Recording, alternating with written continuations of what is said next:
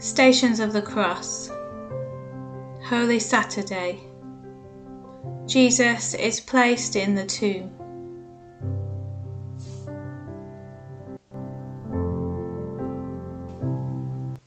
Matthew chapter 27, verses 57 to 61.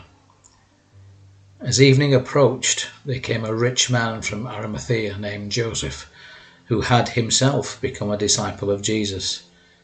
Going to Pilate, he asked for Jesus' body, and Pilate ordered that it be given to him. Joseph took the body, wrapped it in a clean linen cloth, and placed it in his own new tomb that he had cut out of the rock. He rolled a big stone in front of the entrance to the tomb and went away. Mary Magdalene and the other Mary were sitting there opposite the tomb.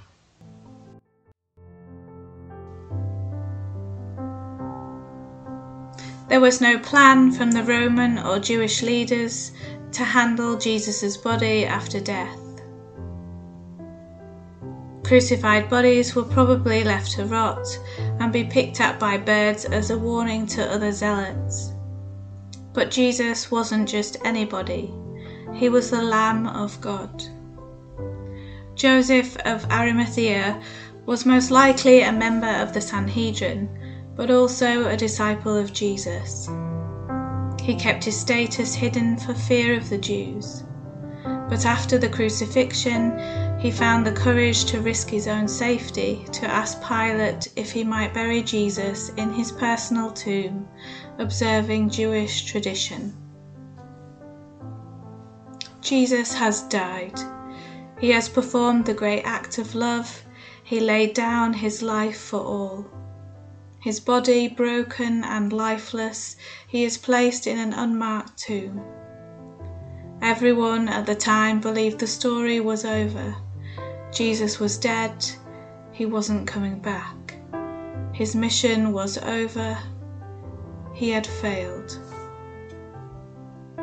Unbeknown to his closest friends, Jesus was working miracles in secret, just as he's working miracles in all our lives, all the time without us knowing.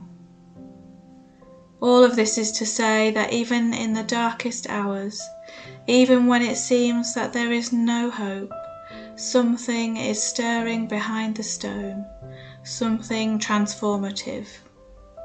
The closer we grow to God, the more we radiate His love and peace, and that is where the miraculous happens.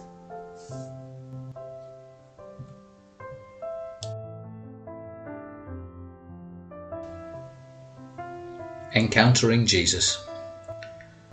Imagine you are there as they place Jesus in the tomb and seal him inside.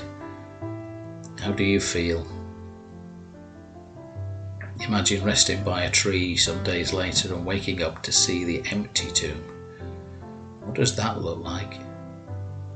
Do you believe your senses? What is it that you feel? Have you ever rolled a stone in front of your heart? Try to identify a time when you blocked God from coming into your life. Take time, write it down on a piece of paper. Talk to a friend about your experience.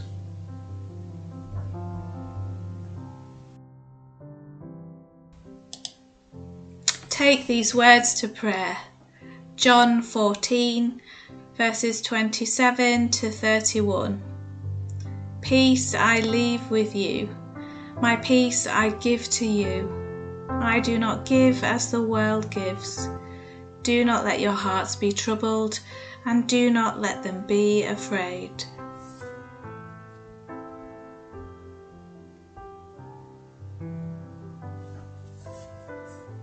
O Lord, on this day the world was waiting, like a long winter hoping for spring, like a dry land waiting rain. Still, quiet, in between a world hesitating, silent hope in a dark place. Lord, we give to you the times we have in our own lives where all we can do is wait, when all we hold is hope. We give you those times when all we have is faith in new life, new beginnings, and heaven's call. Be with all those today who wait in that cold, uncertain place. Hold them Keep them safe in your arms, resting in your promise of new life. Amen.